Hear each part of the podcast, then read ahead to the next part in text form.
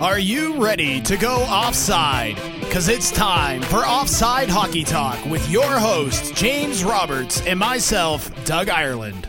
Morgan Rielly starts out. He backpedals it to uh, Matthews, who comes to the line and in on the right side. It goes to Tavares. Tavares along the wall. Matthews gets it to Nylander. Centering pass! Scores! Tyson Barrie! The new model of power play and Tyson Barrie buries a centering pass from Willie Nylander, and the Leafs lead it 3 to 1. Coyotes get one, but not nearly enough tonight as the Toronto Maple Leafs begin the Sheldon Keefe era with a 3-1 road victory over the Coyotes. Well, Doug, it feels like it's been an eternity, and as you just heard right there on the clips on the intro, coming on in, hot and fresh for your ears. That's right. Sheldon Keefe picks up not one, but two victories this weekend. And Tyson Barrie, ooh, baby, gets his first as a Toronto Maple Leaf. But the funny thing about that is, Doug, now Sheldon Keefe has as many road wins as Mike Babcock did in those 25 games coming in. So, Doug, how are you feeling about the coaching change and Sheldon Keefe so far? I know it is absolutely Kiefer madness. That just can't. That doesn't sound right. That he already is. That's the, the number. The number of road wins that just does not. That does not compute in my brain.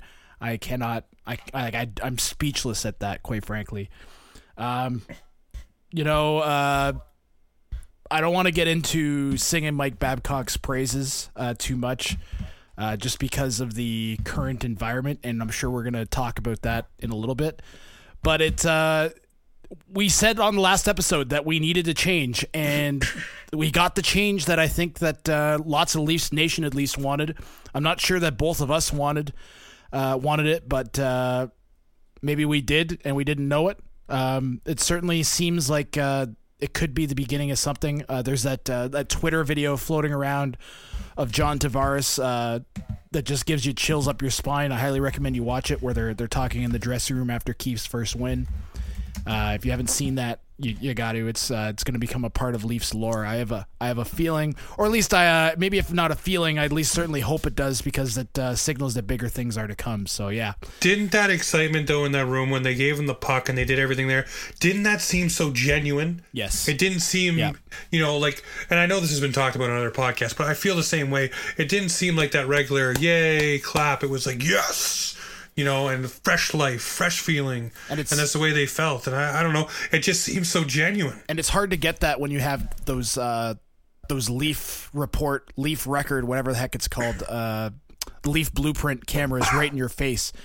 Like it's it can take a lot of genuinity away knowing that people are going to be watching what you're saying, and it just seemed like in that moment none of them cared. So that's that's a really good sign.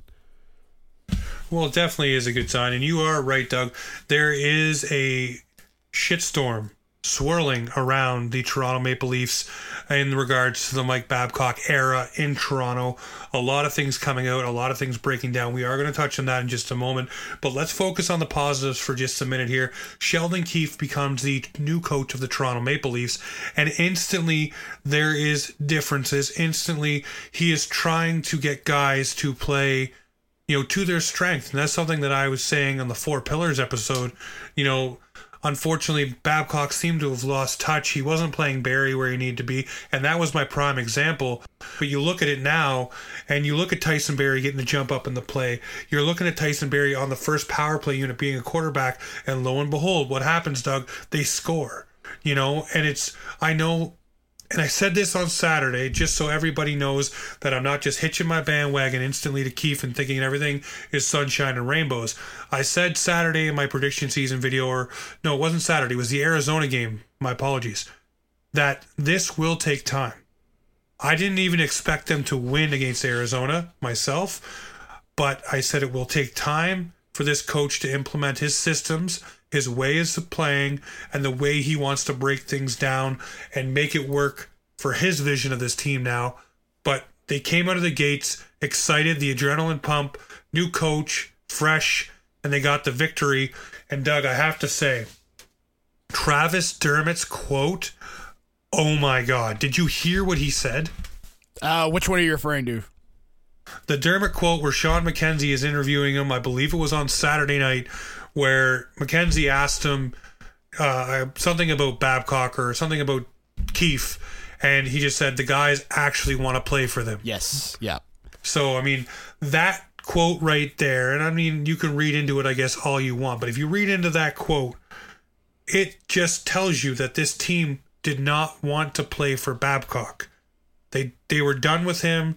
They weren't going to show him any effort. They weren't going to play properly. I know these guys are professionals. You're being paid millions of dollars, but I guess when a message is not there, or as we're starting to hear, the treatment isn't there, and all of the players together come together and agree that it's no longer going to be the way that they're going to go. To hear a quote like that from Travis Dermott tells a whole heck of a lot. Well, I mean, I'm I'm looking forward to when Keefe finally gets his system. I think you just said this, but I'm looking forward to when his systems truly are in place. Um, they were kind of propped up on uh, on sticks for the past couple games. Uh, but but yeah, win like the wins, the win like the two wins we got, that helps the new coach player relationship get off on the right foot for sure. Um, you like you know if you come in and you keep losing the way you've been losing and it hurts. Um, now there is going to be some criticism uh, about Sheldon Keefe, uh, or not. I shouldn't say not necessarily about Sheldon Keefe, uh, but more broadly, kind of the way things about the team. Like, so he, Keefe hasn't had very much time to enact anything. Two games is not enough. You know, I think maybe they've had one or two practices, maybe a few more. Uh, instead, what we're going to be talking about are things that he needs to fix. And I think that Keefe coming in and replacing Babcock highlights the, uh, those things that need to be fixed because it's becoming more and more obvious, you know, which aspects aren't working, what problems the the team really has, and maybe even a few players that uh, that could use either some correction or dare I say some trades. Because as we we talked about on our four pillars episode there are four pillars to the Leafs table of crappiness that they've been eating from. And although we, they've removed one leg, and that table of crappiness is certainly showing some wobble, uh, there's still at least one more leg that needs to go to completely tip it over, in, in my opinion. Um, whether that necessitates full on trades or some other kind of movement in the organization, we will definitely be getting into uh, in a bit here. Well, you know, we can jump into it right now. To be honest with you, you know, you look at Sheldon Keefe. So we'll, we'll break it down, you know, piece by piece. So Sheldon Keefe hasn't had much time to do much with this squad as of yet. But what he has done is put players in positions to succeed. And what I mean by it, I'll use Tyson Barrie again as an example. You give him the chance to be on the number one power play unit, something that I've been crying for all year, Doug, and you know it. That's something that I've been saying he should be doing. I know Morgan Rielly's there, but hey, both those guys are like wingers, anyways. They free flow, they rover, they do all of that kind of stuff. So those two on the power play, and then you see Tyson Barrie creep down low. You see Tyson Barrie. You actually the entire defense corps is now activated, and you see guys going in, and you see other guys coming back and covering. It's just the buy-in already is there. I know it's two games, but they like what they get to be able to do. And then moving a bigger guy like Mikheyev up to play on the second line, that was pretty good. But the thing that really got me excited, and I said this to you, I believe, in our Google Docs getting ready for the show, is Elliotte Friedman pointed it out on the broadcast. He had guys playing in the triangle and the coverage down low and the swarm they were putting on. It was just something we haven't seen out of this team. It was more focus, it was more drive, and these guys were doing different things. And now today, they're in Toronto, and guess what? They're doing practices, but they're using two rinks. The D was by themselves. And what were they working on? Something that Mike Babcock said should only be worked on in the summer. The D was working on skills. Skills, skills, skills, which is awesome. Something different. Shake up the monotony in practice and do something different. And that's what they've done. And then I read a tweet today that Auston Matthews, I believe it was Terry Koshan, said Auston Matthews has perfected the Svechnikov. Watch out for it in a game. That is going to be something fun to see. But it appears Sheldon Keefe, you know, Babcock motivated by scare tactics, and that's something we will get into here in a bit. But Keefe seems to be motivating and getting this team going right now by loosening the reins and letting them go and letting them play. I'm wondering what your thoughts is on that kind of coaching style. Uh, that's that plays into the skill set of our players. The thing I want to harp back on uh, is that uh, everybody, and I do mean everybody was going nuts about the Leafs' need for better defense uh, going into the next playoff series and going into playoffs this year, uh, which you know we sh- maybe we shouldn't even be talking about anymore, just based on uh, how this season has started. But yeah, whatever. Um, we needed better defensive play, so we were gearing up towards that. So the systems that we were trying to force these guys to play into, that was they were all playing into being a more defensive hockey team. At least that's I think that was part of what the goal was. Um, well, setting these guys loose fix that short term probably it's gonna it's gonna start getting us goals uh, and then maybe with the roster changes that have been made uh, we just are better defensively and that will come to light um, but that's that's something that's yet to be determined uh, at least in my opinion especially now that we uh, we have this, this new system new coach coming in and stuff uh, one contrast that I'm going to point out is if you look at the difference between the Arizona game when all the guys are riding high on finally getting a new coach and blah blah blah blah blah versus the Colorado game. And if you you look at the contrasts and the differences between those two games, I think that is going to bring to light the true issues uh, that this team has. And we're going to find out just how good of a coach Sheldon Keefe really is and whether he's able to correct those issues um, namely, and I don't want to jump into jump too far ahead here, but uh, the first minute of our game against uh, Colorado on Saturday, that in a nutshell is is what is wrong with this hockey team. Um, you're you're talking again. We're giving up the first goal. Again, we're giving up the goal in the first couple minutes of the hockey game. Again, we have guys not coming out for a full 60 minutes of hockey. Uh, so none of those things had anything to do with Mike Babcock. We know that now. Because if it was just if it was just a Mike Babcock thing, that would be over and done with. Even two, even one game, two games in, we wouldn't be having that issue. So I'll say that much at least is that there is some responsibility that the players are going to have to take. Uh, now, I think that you have to make that mistake uh, in order to learn from it and know for those players to know that okay that this is on us. This is something we have to correct. This isn't something having a new coach is going to fix. So i'll say that. But if it's a trend that continues to happen that's when i think we're going to go back to questioning um, whether or not Keefe really is uh, cut out for this. I know that's like a little going to come off a little harsh because I do think that he, I actually do think he'll be able to correct this. But that's that's just an example of one of these types of issues that is going to persist beyond just having a coaching change. And these are things that you can't aren't just fixed by having a new coach. They're things that need to be worked on and corrected. So yeah, well, I'll say this about the the first goal in Colorado, and you may back me up on this, or you may call complete bullshit, but that goal from the point from Nathan MacKinnon, it was a soft one by Freddie Andersen, one he would have loved to have back, and he's you all know Freddie Andersen. He doesn't let in very many soft goals. We excuse October because Freddie October is a different goaltender altogether. Yeah. Once he gets his game together, we know goals like that don't go in. It was a point shot that just had seeing eyes and it got into the net that one for whatever reason i can say numerous amount of things about but i'll say i'll put that goal i know it was the first goal against i'll put it aside because the rest of that period we beat them pillar to post. We did everything we needed to do to get a lead and we'll get into the 60 minute thing here in a second because i have a couple theories. Um, but we did well the rest of that first period. So that first goal yes it is a problem. Yes it was an issue but that is something that yes they will work on. But also to go back to what you just said and to add on to it being the new head coach of the Toronto Maple Leafs maybe seeing those first goals go in and seeing how the team reacts and seeing what happens maybe like you just said you need to experience that as a new coach firsthand to understand the temperature of the bench what is going on on the ice why is it happening and where can you interject to fix it Is it a personnel issue in the first couple of minutes? Should you have somebody different out there? Should you be doing this? Should you be doing that? But experiencing it firsthand and seeing what the temperature everything is is a way you can get a pretty good read of it. Um, now, for the rest of the game, here's my my thinking on the whole thing. We all know playing Colorado was easy. They're the Mile High City for a reason. Um, legs may not have been there. Also, it may have been the Kiefer Madness hangover from the Arizona game. You're all hyped up. The adrenaline's going, especially this game. They had, you know, everyone come out on the ice for, you know, hockey fights cancer night.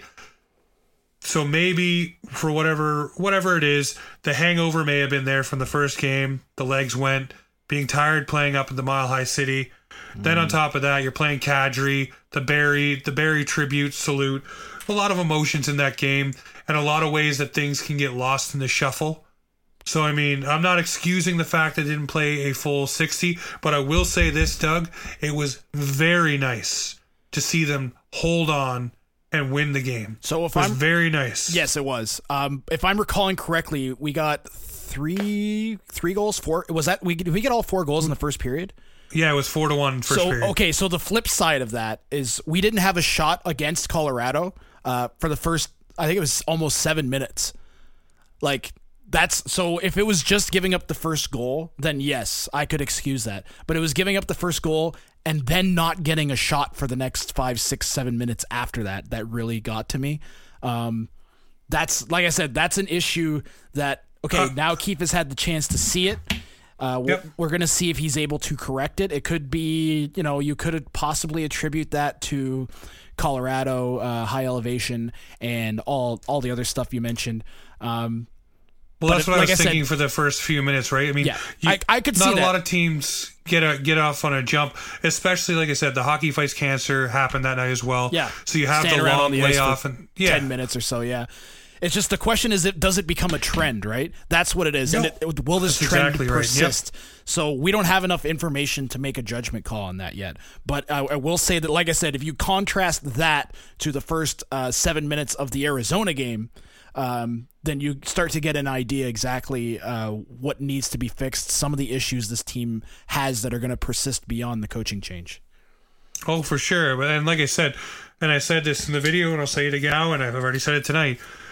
This team is going to need an adjustment period, and it's going to take time. Not everything's going to be fixed quickly, and I know everybody's happy that we've won two in a row, which is freaking wicked. And Wednesday night, who knows, we may jump out and get another victory. I hope that we do. But at the same time, everything that Keefe is going to put into this team and get rolling, he still has the same defensive pairs of Babcock. He's still rolling some of the same lines as Babcock. But what he's doing is he's playing players more in all positions. So it's no longer just the fourth line taking defensive zone faceoffs. It's Tavares, it's Matthews, it's Nylander, etc., etc., etc. So to say the two games that we've watched it's great that Keefe has picked up two victories. It's great for the genuine giving the puck and passing the ball and doing all the fun things and bringing this team together. It seems like Sheldon Keefe is a guy that will not only gel with the team, but will also gel with the general manager and Kyle Dubas. As I've obviously said before, they've come up through the Soo, they've come up through the AHL. Now they're together in the NHL. But to piggyback off the Colorado game, there was a play in that game that is unfortunate that happened. I know Kerfoot used to play for that team, so he felt bad when it did happen, but the hit from behind, he had numbers all the way. There was no excuse. Kerfoot shouldn't have done it. He should get suspended. But my problem here is my absolute problem, and we'll talk about this later. You have a guy who spits on a guy who gets more games, and then you have a guy who basically breaks a man's back in half and gets four games. So uh, is what Kerfoot did half as bad as what Bortuzzo did? Who knows? Oh, no.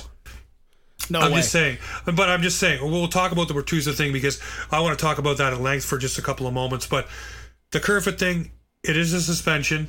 It two sucked that it happened. He he did. He got handed down a two game suspension. Yeah. Um, you know, he feels bad about it. You could tell as soon as the hit happened, he was talking to Johnson and he felt bad about it. So we take that, we look at it, crappy situation. Okay, serve your two games. Let's move forward. Means Pierre Engvall is going to get a step up in the lineup. I really like what that kid has brought. But Doug, I want to know your opinion on the hit from Kerfoot and what you thought when it happened. So I think uh, I'm I'm not sure that it should have been a suspension. All right, I could see two minutes or four minutes. I feel like a suspension is a little harsh. We've seen. Okay, we like you're talking. Here's the thing. All right, Kerfoot had to go into that hearing with a broken face from a hit that did not result in a suspension. And then they hand out a suspension to him for that, something that he didn't. When he makes contact with the Colorado player, uh, they're basically even with the goalie's crease. Like that should be enough time for, in most situations, for that player to either feel the hit and compensate so they don't smash headfirst into the boards or whatever.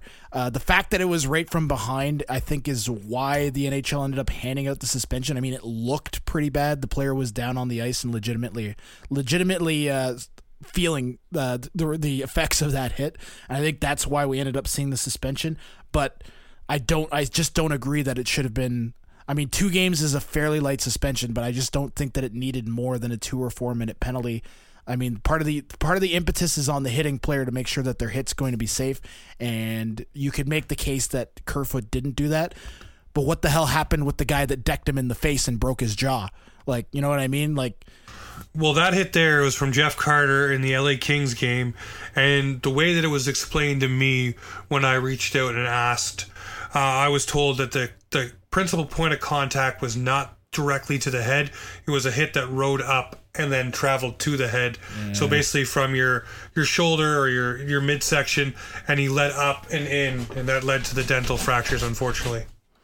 Well, either way, uh, there is uh, there's another suspension that I feel like you can contrast that against. Is do you think that Bortuzzo's uh, cross check to the guy's kidneys while he's down on the ice is only worth three games more than what Kerfoot did?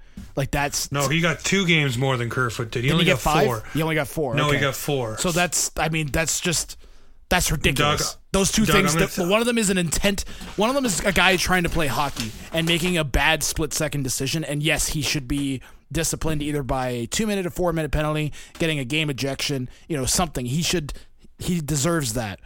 But to put that even so that it's even close to the same level as what Bortuzzo did, which was a deliberate attempt to hurt a player, that's ridiculous. That's like No, what no what Bortuzzo did was absolute and Doug, I don't care, was absolute chicken shit. Yes. Yeah. He cross-checked a guy into the net. When he's down. Looked at the ref and acted. No, no, hold on. He cross-checked him into the net to begin with. I mean, To begin with, he put him in that position, and then he looked at the ref who put his arm up, and looked at the ref because he was calling a penalty. So out of rage, because that guy drew a penalty because you cross-checked him into the goddamn net, you decide to take it upon yourself to cross-check a man and take him out of the NHL for four to six weeks, and you get to sit on your ass for four games and come back. That guy may never be the same. Yeah. His back may never be the same. I have a wife right now who's dealing with a sciatic issue, and she may never be the same from it. So you imagine getting a stick driven across your midsection on the lower end of your back, and you don't know what that can do to you down the road. Yeah, he may come back and have a great few years, but when he's older, that's when things start to set in. And we all know your bodies break down when you get older. What is that going to do to him down the line? What robert Bortuzzo did was absolute crap. You don't do that. You're angry because you're getting a penalty so you drill your stick into the guy? And who the hell is jordan Binnington for that? He goes and shoves the guy afterwards because he's angry. You'll get the hell out of here, dude. When did you become a tough guy? You're a goaltender. Last year you were a nobody. You're lucky you won the goddamn cup. I think that was chicken shit from Bortuzzo and absolute crap from Binnington afterwards. The guy is now hurt, and I love, absolutely love what the Nashville Predators did with the tweet that they sent out. As a result of the cross check, Viktor Arvidsson will be out for four to six weeks because they're seething. This guy is a known guy who goes after people. Hell, he fights his own freaking teammates in practice. This guy should have got a Raffi Torres size suspension. Send a message. Because what you just sent was a four game suspension, that it's okay to injure guys. It's okay to goon it up because you're not going to be gone for that long. This guy is a guy with a known suspension in history, and that's what you give him? That is absolute crap, and I don't care what anybody says. There is zero defending that guy. Absolutely zero. Don't come at me with it. I will not hear it. That is crap. Robert Bortuzzo, that was chicken shit. So I'm not defending him. All right, this is not a defense of Bortuzzo. I agree with you, but I can tell you that the defense, the going defense of him, is that he thought the guy was faking it and was giving him a little shot to be like, oh, you're you're embellishing and blah blah blah blah," and like we know If he calls that a little shot, I'd hate to see a full force hit. but that's that's what I've that's the the defense that I've seen on Twitter. So I don't I don't agree with that take. Um, but I do see the where they're coming from. I don't agree, but I see the I- just see Well, he why. tried the same. He had people had the same argument when he did it to Brock Nelson because Yeah. this isn't the first time he's done it. That's what I was just gonna say. Is this is a guy that has history, and the like. It just, it just you know, if a guy's down on the ice and he's faking it, you don't. I'm sorry, it doesn't matter why the guy's down. It's dirty to hit a guy that's down, regardless. I mean, to me, the cross like there's been worse cross checks. All right, straight up, there's been harder cross checks in this league. Oh, for sure. and They only result in two minutes. That's not the bad part. The bad part is that it was a guy who was down that wasn't expecting it, that couldn't see it. That's why hitting from behind, and we've talked before about how uh, checking from behind has turned into this stupidity where they don't call actual open ice checks from behind. It's all about smashing guys into the boards, and guys will turn their back uh, intentionally to stop a guy from hitting him. And we've talked about that before. We've said that I like, or at least I've said that uh, turning your back intentionally so that the guy's going to hit you into the boards, you should be given a penalty much in the same way that you are given a ticket for not wearing a seatbelt. You're not keeping yourself safe, uh, so you get a ticket for that. Just this is, I think it should be the same thing in the NHL. If you turn away from a check so that a guy basically uh, has no time to react and ends up hitting you from behind, you should be given a penalty as well. Uh, this is not that. This is a guy that was down on the ice. There was no reason for him to. He was out of it. Even if he's faking it, he's out of that confrontation. He's out of that play. Giving him that shot is just an intent to injure. And if you were on the street and you did that to someone, you'd go to jail. So I think Yeah. that what I've seen on Twitter is a lot of people saying that uh, Bortuzzo should be out for as long as the player is injured, and I don't know that I'm if that's the way to go about it, but it certainly feels like it would be I'm all for it. justice. Yeah. I'm all for it. If you want to be, if you want to weaponize your hockey stick and use it to take a guy out, then you should be prepared to sit for as long as he's sitting. And I don't give a rat's ass what anybody says about that because it's absolutely ridiculous Unle- to use your stick as a weapon. Unless- like you just said, it'll be a charge on the street.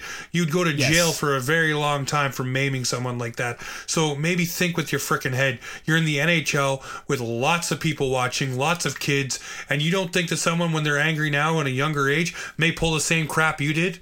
Be a goddamn role model and smarten the hell up. However, I do have one exception, and that is for whichever guy in the NHL decides to spear Brad Marchand in the gut. Listen, uh, you know, I don't like the Rat Marchand, but ain't nobody deserve none of that. None of that stick work.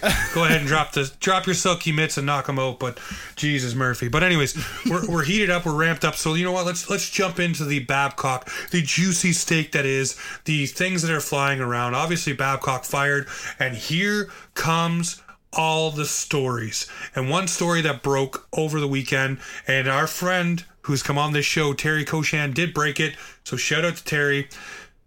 The fact that Mike Babcock had Mitch Marner list the players who worked the hardest to the least hardest, and then went to apologize after the fact, according to Elliotte Friedman, because uh, he did reach out to Mike Babcock, and Babcock said, I did apologize afterwards.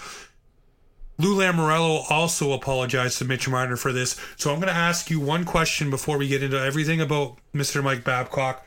We are winding down for time, but does this now explain the fact of why Mitch Marner wanted every single dime for his contract? Why he was so stuck in his ways of making sure he got paid because he did not want to play for this coach. He wanted to be a Maple Leaf but he did not want to play for this coach. And by all things accounted for, it looked like he was going to be playing for this coach for the foreseeable future because Babcock obviously was signed. So then you learn about this. You learn about the fact that they kind of screwed him over on his rookie bonuses. All these things are coming to light. Now you're wondering was Mitch Marner going to be happy playing underneath Mike Babcock? Yes, he had great seasons. Yes, things were going okay for Mitch, but at the same time, now maybe we understand, maybe a little light we shed on the fact of why Mitch Marner didn't take such a sweet deal. Maybe that's why Willie didn't take a sweet deal, why Auston Matthews didn't take a sweet deal, because of what has happened within that locker room and the stories we're hearing. So, Doug, before we jump into some of those other stories, I'm wondering what you think of that notion. That uh, that Mitch Marner signed for more because of of Babcock. I don't. I mean, I feel like that's a bit of a media manipulation tactic on the part of the Leafs uh, to try and get some more goodwill uh, in favor of Mitch Marner going again. Um, but at the same time, it it does make sense uh, to a certain extent. I could I could understand that and see that. The flip side of that is, as I I think we said this on the last episode again, was that John Tavares. Uh, part of the reason he signed in here was because he wanted stability in the coaching and wanted to make sure Babcock would be around for a while, and that was what he was told when he was signed.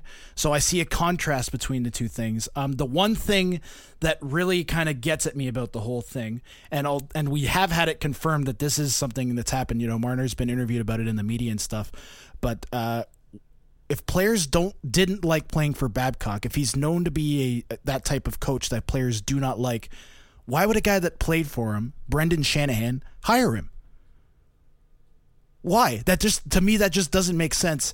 Um, thankfully, we were able to acquire this clip of Mike Babcock speaking to himself about the Marner situation. You know what you must do. Make him suffer. Make him wish he were dead. First, we attack his heart.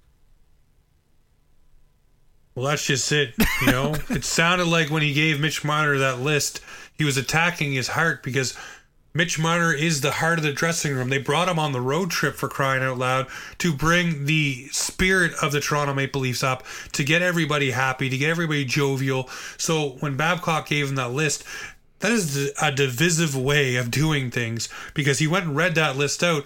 Which, if Mitch Marner wasn't so good with the guys in the room and so much of everyone's call him a little brother or whatever you want to call him. You know, I don't know if it would have went over so well, but they understood what was happening.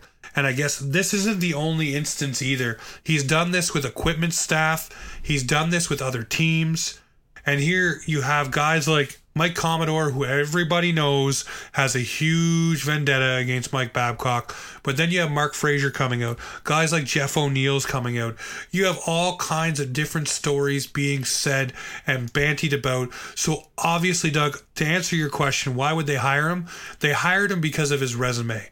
And then the notion that people put out there, well, nobody likes Scotty Bowman, but everybody loved winning a cup. So here's the thing if Mike Babcock was able to take this team to the promised land, you wouldn't. I've said this to you before about other things. You wouldn't be hearing a word about this stuff, and you also wouldn't have any media towards it because there would be winning. But what happens when you stop winning? What happens when the old shine comes off the diamond? Well, I'll tell you what happens. You get what happened now. Mike Babcock is no longer the coach of the Toronto Maple Leafs, and Sheldon Keefe is. So now you understand why this happened, okay? So, Doug, what do you think? Do you think that Mike Babcock should still be the coach, or do you think that this was the right move? Because obviously, he lost the room, he lost the players, he's lost every aspect of this squad. So, what more possibly could he have done right or wrong? I don't know. The season got away from him, and now everything is coming out of the woodwork. Doug, what are your thoughts? What do you think of the Mike Commodore stuff, the Mark Fraser stuff? What do you think of Jeff O'Neill today on Overdrive, ripping him a new one? And it seems to be coming from every single direction. I'm wondering what you feel. I mean, uh, the is an old school coach. That doesn't excuse what he did. So the, the analogy that I read on uh, Reddit on a Reddit comment. This is just some random person that wrote this. Was that uh, he, the guy worked as a bricklayer, and his boss told him that his uh, buddy said that you know he was he was he didn't work hard enough, and then that motivated that guy to lay those bricks faster. So if you're looking at it from a perspective of does this is this a, a tactic that works and is effective, then it, it, it might it might work. Uh, I mean, you could point to uh, Nazem Kadri uh, and his performance before and after Marner joined the team, and you can point to Mitch Marner having 90 point seasons, and you could say that it worked, but at what cost? Right? That's what it comes down to. Um, so I I think that it's I mean I don't want to say that this was something that needed to be done, but I think that it's helped. Uh, I think that uh, the the thing that I'm worried about, okay, is is although this might be exactly what needed to happen in terms of getting rid of Babcock, the thing I'm worried about is substitute teacher syndrome, which is you bring in this new coach and all the old rules and everything have, have all been loosened. Like this team started with Lou Lamoriello, uh, Lou Lamoriello, not even letting these guys, uh, making these guys shave and not letting them take the sponsorship deals and stuff. And now we've gone so far from that. Like this is such a different environment of a team that I'm worried about substitute teacher syndrome, which is where the players act out, know they can get away with stuff they wouldn't normally. Um, I mean, part of that is you're going to see Barrie hopping up in the play more. Is the other part of that going to be stuff that we don't see that happens off the ice? I don't know. Um, I, I don't I, I know that there's the advantage of Keefe having had uh, coached a number of these players, so you got to hope that maybe that can mitigate quite a bit. Here's of that. the gavel for that situation that you're Yeah. bringing up there. Here's the uh, the good flip side to the coin, and you're the one who brought this up, so I'll just refresh your memory. The shield is broken, so Babcock is gone, so these players Yes. are no longer protected. So Sheldon Keefe is the coach. So if you think that you're going to give him substitute se- teacher syndrome, and you're going to go and run rickshaw or do whatever you want, well, guess what? The next thing to happen is no, it's not the GM leaving. Nope, there's not going to be another coach fired. They're going to start shipping guys out. So unless you want to pack your shit, you better understand that you got to play for Sheldon Keefe and the way that he puts this team together. And I think they're going to put this team together in a very exciting way for the fans and also a good, solid way on the ice. But I just wanted to say that because you were the one who said it before about the shield. The Yeah. shields are gone now. It's on the players to make this work and make it work quick. Uh, it's true, and uh, I mean this just goes back to what we led the uh, the episode off with about uh, the warning about you know figuring out what Keefe needs to do to fix this team. Uh, I feel like this coming out when it did is going to help him do that. Uh, I mean now now you know that that that this old old school old old boys mentality just isn't going to work with this hockey team uh, unless you want them to hate you, which I don't think he does. So yeah. Anyways, uh, do we Well, want to? Yep. this is this is the best way to do it. This week we're not going to do a warrior and we're not going to do stars. The reason why we're not going to do it this week is I don't feel like we have enough sample size to judge. I want to say I'm happy they won two games. That can be the warrior and the stars for me anyways, but I wanted to leave the episode on a positive note and shut it down after this is you look at someone who's been around the team calling games for a long time and Mr. Jim Ralph. I'm going to read one quote and this is it for us guys. It's like a cloud has been lifted with the Maple Leafs. Uh, also, I was pretty happy to see that Kessel Dunn got fat again. All right, guys, that's offside for this week. I hope you enjoyed it. Enjoy the Leafs victories. Let's keep them coming. Check out prediction season. Make sure you check out each and every episode of the podcast. Huge shout out to Muskoka Spray Foam Insulation. Huge shout out to Drew and the crew over there for supporting us this season. If you need your home spray foamed, check out msfi.ca today, and we are out.